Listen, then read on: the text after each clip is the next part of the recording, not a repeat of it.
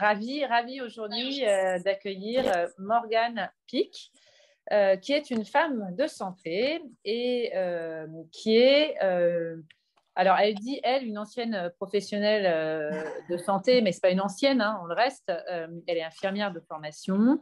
elle a fait un passage en endocrinologie où elle s'est rendue compte qu'il y avait des dizaines et des dizaines eh bien, ça, c'est les inconvénients du direct. Ça sonne à ma porte. Je réponds. Donc, elle a fait un passage. Je fais les deux en même temps, là, ça demande un peu d'énergie. Elle a fait un passage euh, en endocrinologie où elle s'est rendue compte qu'il y avait des dizaines d'acteurs. Et ben voilà, c'est les aléas du direct. C'était le relevé du compteur électrique, excusez-moi, donc euh, imprévu. Donc, Morgan Pick euh, fait un passage en endocrinologie où elle se rend compte qu'il y a des dizaines et des dizaines d'acteurs pour coordonner les soins. Elle est au CHU de Lille, donc qui est quand même un CHU euh, bien, euh, bien reconnu. et elle décide, ce faisant, de se, confronter à d'autres thématiques, la HAD, les réseaux de santé. Et elle devient infirmière, coordonnatrice de soins palliatifs. Euh, et elle se demande quand même comment elle peut faire pour aider encore plus les patients. Euh, et elle se met à faire un master en coordination euh, et en parcours de trajectoire de santé. Enfin, le nom est un peu, je pense que je l'écorche un peu. elle se spécialise sur parcours de soins en cancéro et elle se lance dans le conseil parcours et coordination, lien ville et hôpital. Alors, ça, c'est son parcours plutôt professionnel. Euh, elle donne aussi des cours à l'université sur évidemment les, thématiques de coordination et de parcours de santé. Elle a deux petites filles euh, qu'elle qualifie de fabuleuses.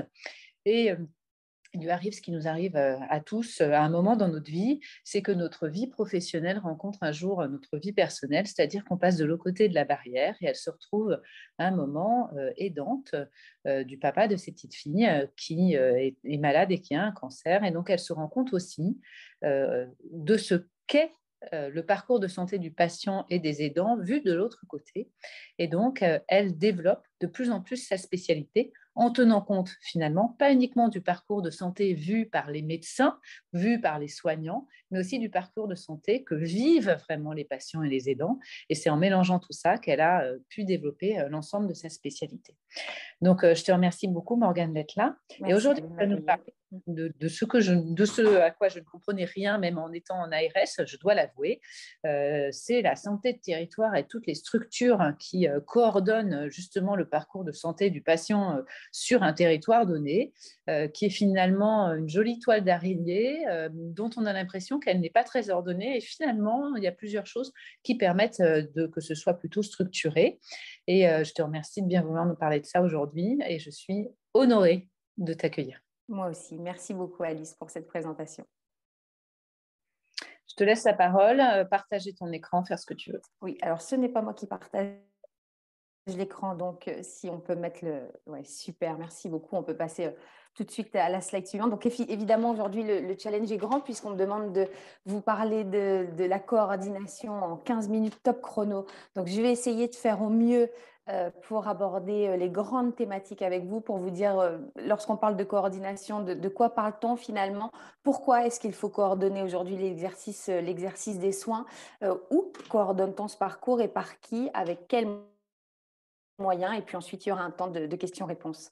Alors, on peut passer tout de suite à la slide suivante qui va finalement être dans les grandes lignes, et je ne vais pas m'attarder dessus puisque ce n'est pas euh, l'essentiel du sujet aujourd'hui. Euh, qu'est-ce que la coordination? Eh bien, c'est l'action hein, d'harmoniser finalement l'ensemble des activités. La première fois qu'on voit apparaître cette notion en France, c'est en 97 avec dans, la loi qui prévoit des actions de coordination dans le parcours gérontologique. Donc, on voit que euh, ça n'est pas. Euh, alors, on me dit qu'il n'y a, pas le, a pas le son. Je ne sais pas si les autres vous m'entendez. Il y a du son. Il y a du son. Donc, euh, ça apparaît pour d'abord la gérontologie et puis aujourd'hui, ça se tend à, se développer hein, de plus en plus. Ce n'est pas une notion qui est donc nouvelle. Toutefois, elle a euh, maintenant cette impulsion à la fois par Ma Santé 2022 et puis par le plan du numérique en santé. On peut passer à la slide suivante. Pourquoi est-ce qu'il faut s'inscrire dans l'exercice coordonné? Bien, c'est simple. Premièrement, euh, nous, nous consacrons ces 11,3% de notre PIB à la santé, ce qui est quand même important. Toutefois, on va noter une redondance d'actes, on va noter une complexité qui va ressortir comme très importante à la fois pour les patients, les proches, mais aussi pour les professionnels. Euh, Alice l'a dit en démarrage, moi-même en ARS, je ne comprenais pas toujours tout. Ça, c'est une vraie problématique.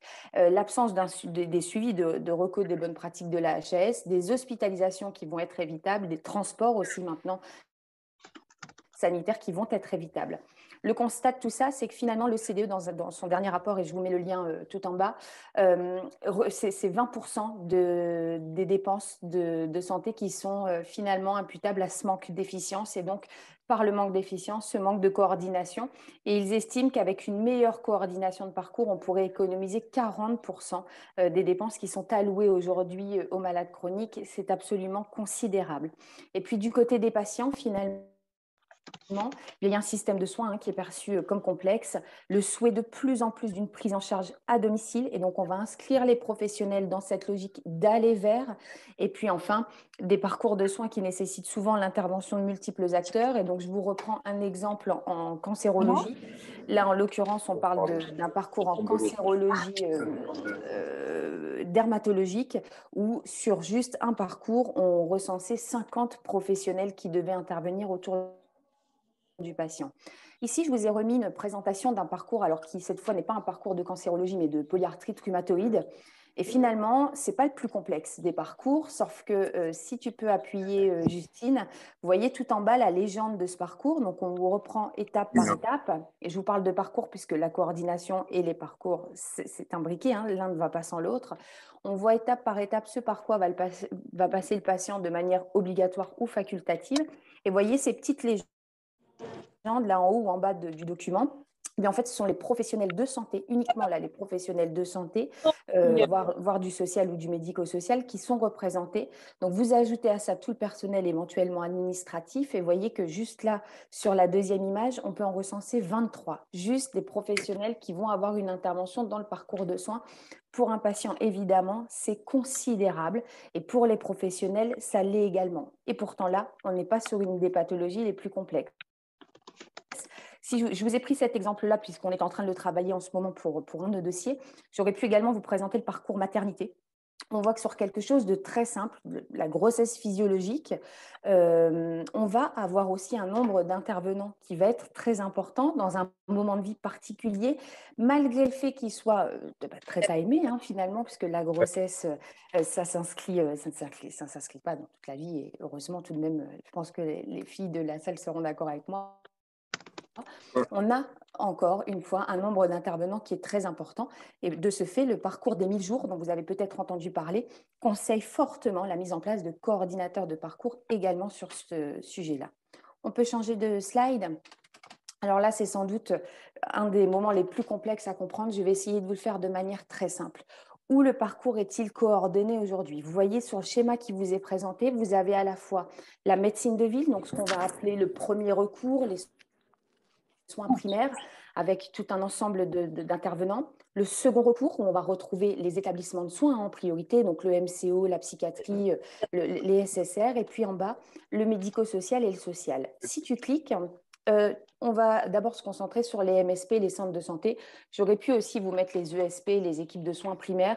Finalement, une MSP, c'est quoi? C'est un ensemble de professionnels qui vont venir se coordonner euh, pour répondre à un besoin de leurs patients. On est ici à l'échelle d'une patientèle, euh, ce qui va être le cas également pour les équipes de soins primaires, les ESP, qui, qui s'articulent un peu différemment.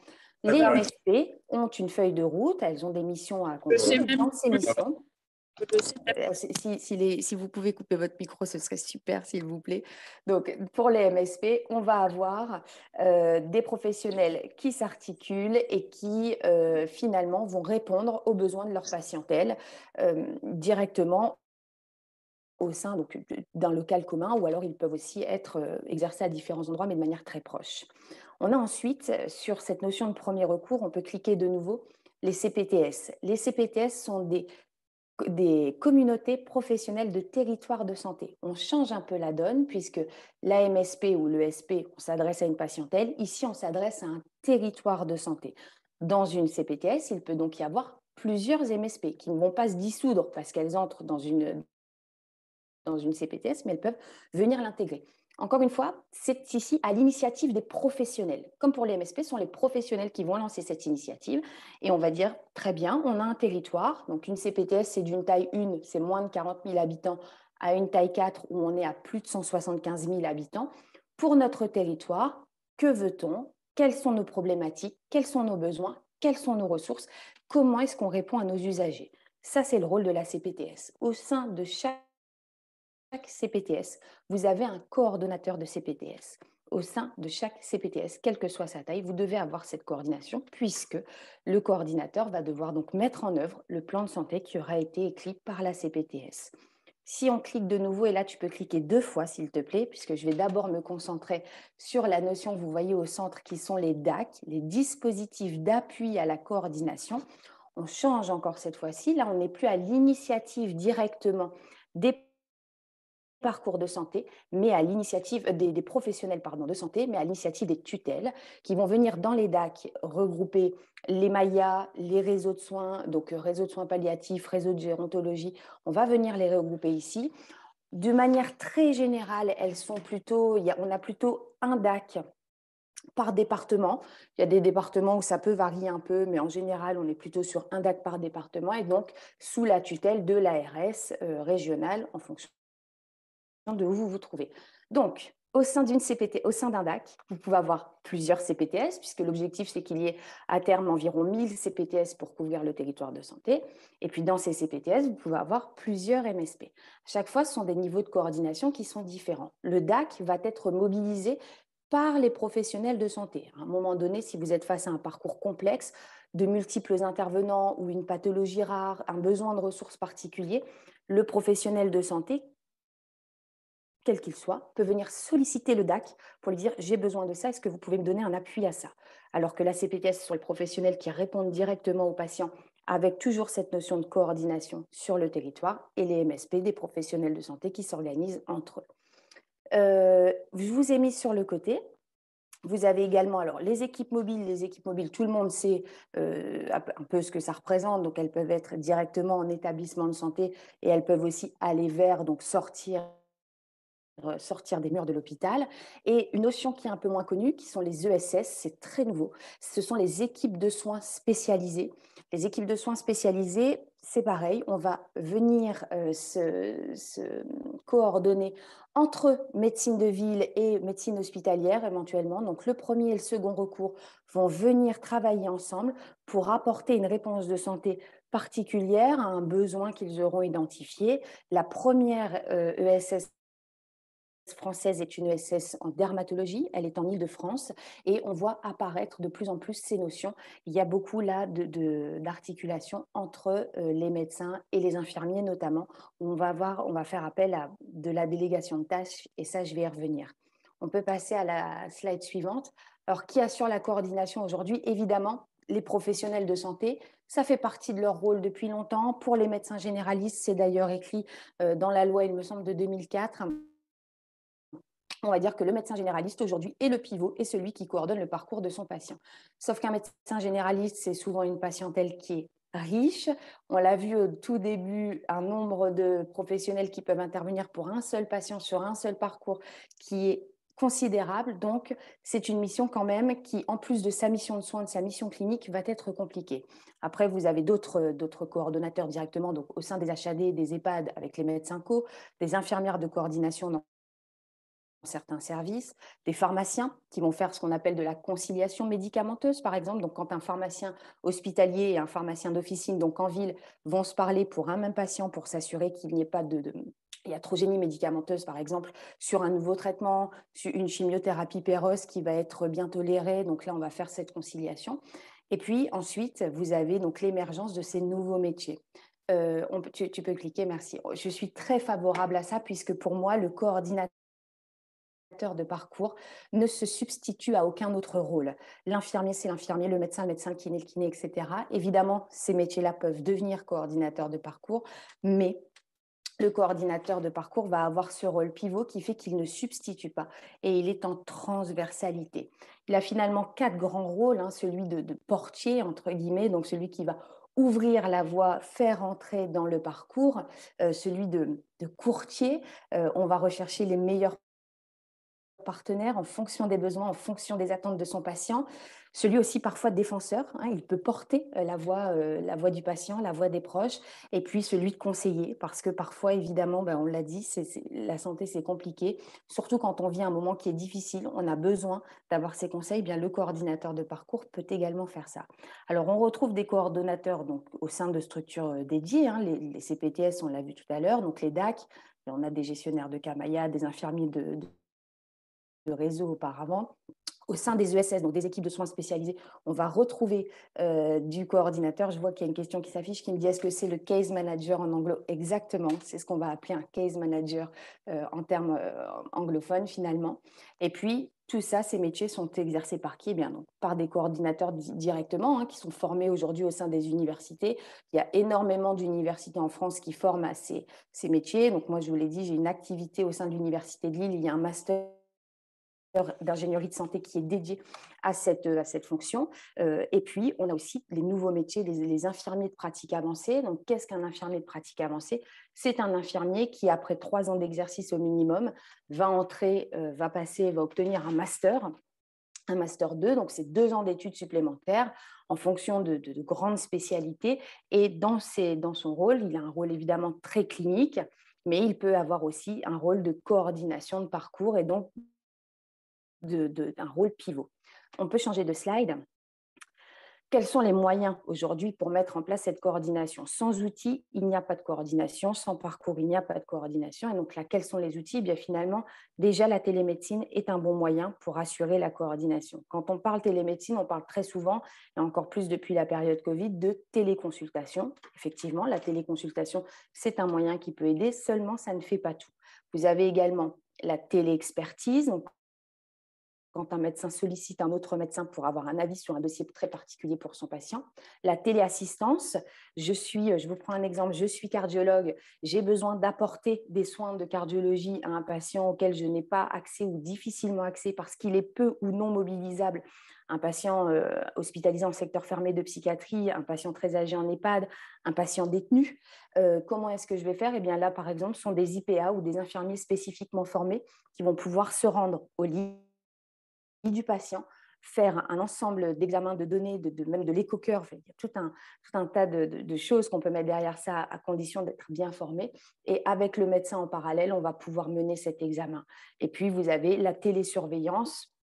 Je vous laisse aller voir le programme étape qui va entrer donc dans, le droit commun. Hein. C'était aujourd'hui une expérimentation où sur un certain nombre de pathologies, on va pouvoir surveiller le patient de chez lui via des, via des objets connectés, par exemple. L'ensemble de ces outils-là participe à la coordination.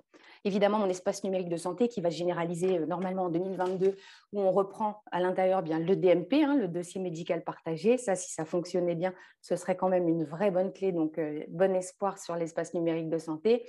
Mon compte Amélie, un ensemble d'applications euh, de santé. Alors, on a, on a un pays qui est quand même très dynamique en medtech et donc qui propose des applications à destination directement des professionnels pour faciliter leur exercice ou des patients ou des proches avec des agendas partagés, avec des messageries sécurisées, où aujourd'hui on peut même faire de la téléréhabilitation via ces, via ces applications et on a un pays qui est hyper dynamique pour ça. Donc tout ça, c'est repris dans mon espace numérique de santé et je vous laisse aller creuser si euh, vous voulez aller plus loin sur le sujet.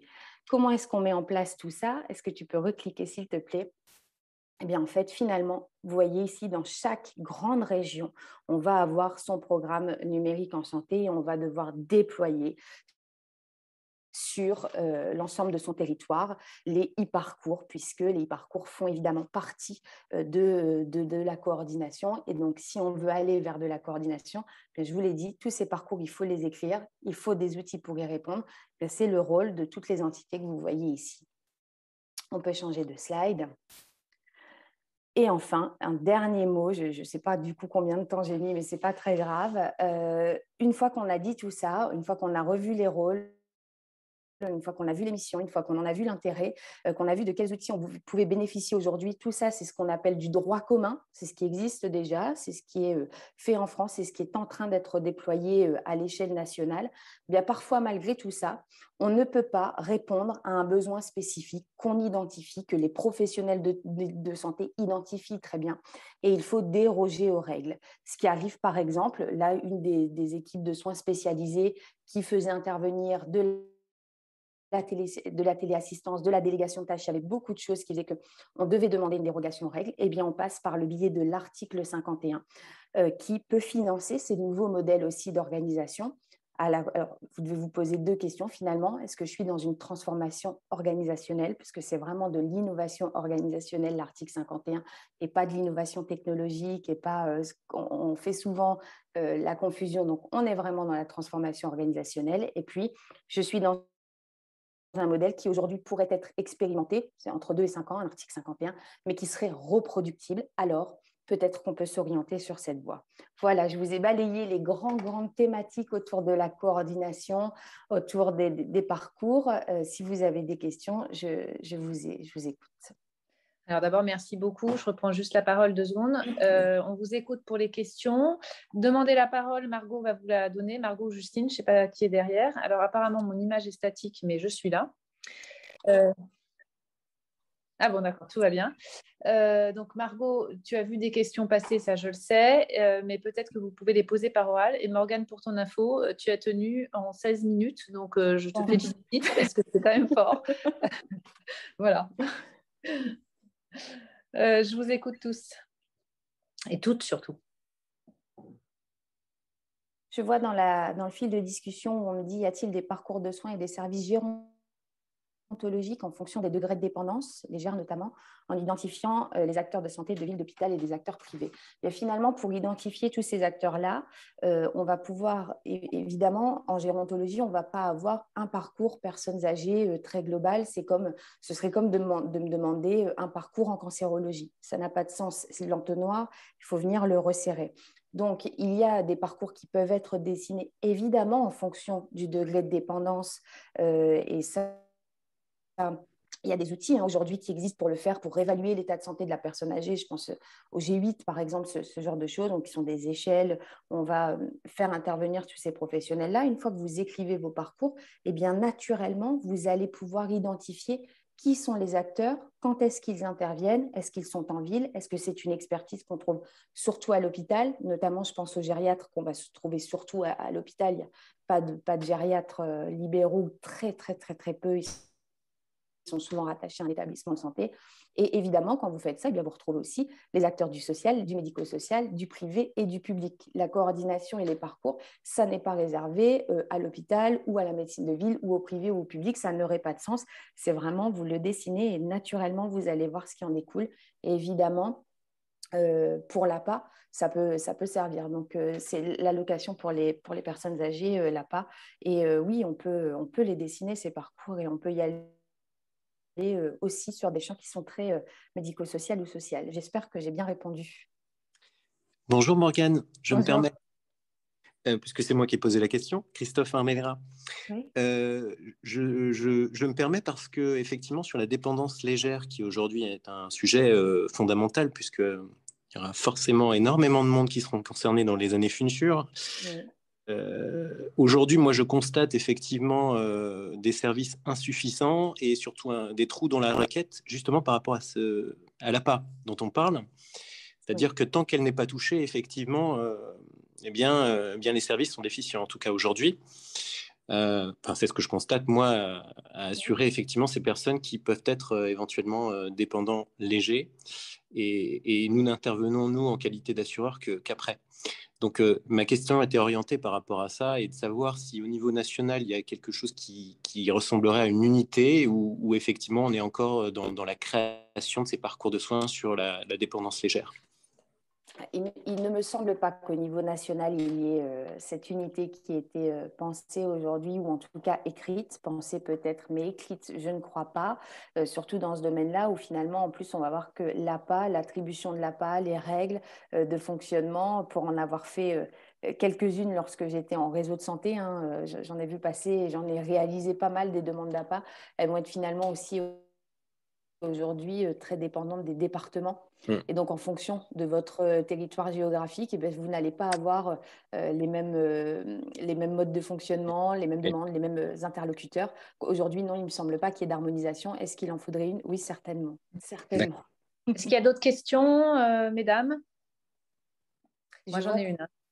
Ah, alors attends, puisque je vois que dans le... les parcours prennent-ils en compte la situation des aidants souvent familiaux et a fortiori des femmes, en effet, en termes de services transport, communication avec les praticiens, prestataires, téléassistance, euh, repos de dents, etc. Alors les parcours vont euh, au maximum. Évidemment, il faut euh, pouvoir les prendre en compte les proches. Les proches sont un maillon essentiel dans les parcours et je dis pas ça parce que j'ai été spécifiquement une proche aidante puisqu'en plus là pour le coup c'était quelqu'un de plutôt jeune et en bonne santé malgré la maladie.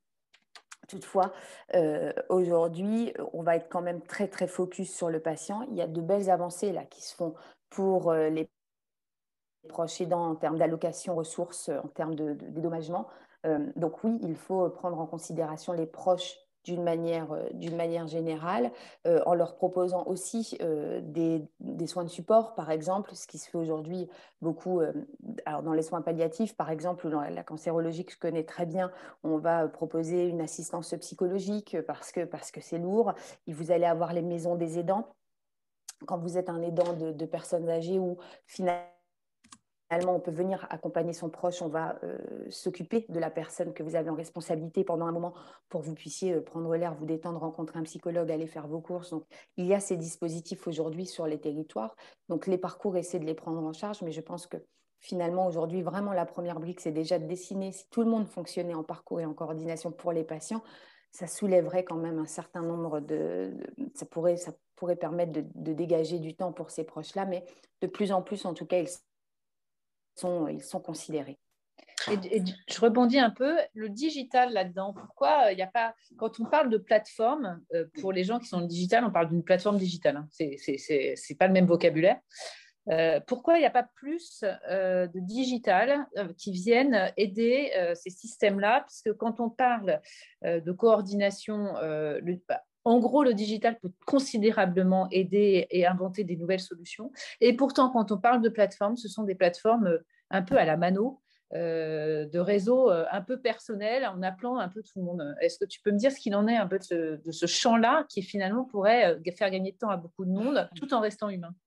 Alors finalement, aujourd'hui, euh, pour travailler au contact des professionnels de santé en permanence toute la journée, euh, quand on leur pose cette question, puisqu'on a fait notamment cette étude, euh, cet été, pardon, une étude sur la, sur la télésurveillance, sur les besoins de télémédecine, sur ce besoin d'outils, la réponse de l'ensemble des médecins et des professionnels, on des médecins, des infirmiers, des représentants de tutelle, de, start-up, on est allé sur beaucoup de terrains. La réponse majoritaire des professionnels de santé est il y a trop d'outils, il y a pléthore d'offres et on ne sait pas où aller, on ne sait pas lequel choisir, on ne sait pas euh, ce qu'on doit payer nous, ce qui va être rémunéré, pas rémunéré, pris en charge. Et donc, il y a finalement, aujourd'hui, effectivement, il y a eu beaucoup d'outils développés, il y en a d'excellents euh, pour en avoir testé euh, de nombreux eux, il en est très bien, donc directement adressé aux professionnels entre eux ou aux professionnels vers les patients ou aux patients entre eux. Hein. D'ailleurs, euh, il y a des, outils aussi de repérage. Je pense à Mappato, par exemple, euh, qui euh, va permettre aux patients d'aller identifier un certain nombre de professionnels sur son territoire en fonction de son besoin. Donc, il y a toutes ces offres-là et c'est super. Par contre, aujourd'hui, bah, finalement, il y a surtout un manque de lisibilité sur ce qui se fait. Je pense qu'on a, on est, on est une nation qui est quand même plutôt pas mal en, en termes de tech, mais on ne sait pas vers où aller. Là, avec le programme étape euh, qui était sur la télésurveillance, bah, ça doit passer dans le droit commun, mais comment, pour quelle pathologie, on ne sait pas encore, alors que le programme étape se termine. Donc, il y a, aussi là, ces, petits euh, dysfonctionnements-là. Par contre, je pense que des outils, on en a beaucoup hein, qui fonctionnent très bien, mais il faut donner cette lisibilité-là aux professionnels et les rendre très accessibles. Et puis, euh, à côté de ça, finalement, un des constats qui a été fait aussi, c'est que beaucoup d'outils se sont construits sans eux. Et donc, la prise en main peut être difficile. Euh, ils, n'y retrouvent pas toutes les fonctionnalités dont ils auraient besoin. Et ça, c'était pour eux un frein, euh, un frein majeur. Est-ce qu'il y a une dernière question de l'une d'entre vous? Il reste exactement quatre minutes, donc euh, vous pouvez ouvrir vos micros et prendre la parole si vous voulez. je vois qu'il est écrit Avez-vous une expérience à partager entre équipe mobile soins palliatifs HAD, cancérologie à domicile? Chez nous, la CPTS est noyée sur les vaccinations. Oui, je connais beaucoup, beaucoup de coordinateurs de CPTS et je crois qu'ils sont tous noyés sous la vaccination en ce moment. Et euh, le lien n'est pas évident à faire. Alors, euh, oui, euh, j'ai une expérience personnelle hein, en réseau de soins PAL puisque c'est de là que je viens il y a quelques temps maintenant. donc sur, ou sur la métropole lilloise, on a des équipes qui fonctionnaient très bien entre les HAD, puisqu'il y en avait trois en l'occurrence sur un même territoire, un réseau de soins PAL et puis un CLCC et des établissements publics privés qui avaient aussi des autorisations de cancéro. Et finalement, là, c'est le réseau qui avait vraiment ce rôle de pivot entre tout le monde. Alors, il faut quand même savoir que normalement, une fois quand le réseau intervient, l'HAD n'intervient pas. Ça, c'est une règle. Soit je suis en réseau parce que mon patient demande une prise en charge qui va être finalement euh, plutôt simple en premier recours, donc avec son médecin généraliste, des infirmières libérales, un kiné en ville, etc. Et puis dès lors qu'il va basculer en HAD, donc là on est sur de l'hospitalisation à domicile et du soin plus lourd et plus complexe, normalement, le réseau va se retirer puisqu'il n'y a plus ce besoin de coordination. ça peut quand même parfois se frotter un peu parce que pour le patient, il faut faire ce temps de relais. Il a les, professionnels qui, l'identifient et donc, notamment, je pense aux psychologues avec qui on crée des liens très forts. On va pouvoir articuler un peu les deux ensemble, mais on va plutôt être quand même sur, de manière globale, hein, soit l'un, soit l'autre. Et puis aujourd'hui, on va passer finalement ce cas du réseau pour entrer dans le DAC, le dispositif d'appui à la coordination. Et donc, ça va être là au DAC de venir articuler euh, tout ce beau monde autour d'un patient et d'une famille. Morgane, euh, j'avais une question concernant la place de la femme qui est centrale, puisqu'en moyenne, une femme de 65 ans, c'est la personne, l'aidante, qui va être au centre effectivement de, de tout le dispositif. Est-ce qu'aujourd'hui, on imagine d'avoir des parcours qui vont euh, mettre en place effectivement des, choses spécifiques concernant la place de la femme. La place de la femme, euh, vous voulez dire en tant aidante, la place de la femme aidante. Ben, encore une fois, c'est ce que je disais finalement sur la question précédente, hein, ça va être surtout la place du proche d'une manière globale, comment est-ce qu'on accompagne ce proche, comment est-ce qu'on reconnaît euh, sa plus-value? C'est en train de se faire hein, euh, avec, avec des, des, des, allocations qui sont allouées, avec des maisons des aidants, avec des de support qu'on va proposer en établissement, euh, soins de psychologie qui vont être bientôt remboursés. Bon, c'est en train de se faire. Aujourd'hui, est-ce qu'on imaginerait une place spécifique à ça? Écoutez, euh, je ne sais pas, mais euh, en tout cas, pourquoi pas l'imaginer? Les chiffres sont assez éloquents. Hein. Il y a une discrimination très, forte entre, entre sexes, bien sûr. Je suis évidemment d'accord avec ça. Merci beaucoup, Morgane.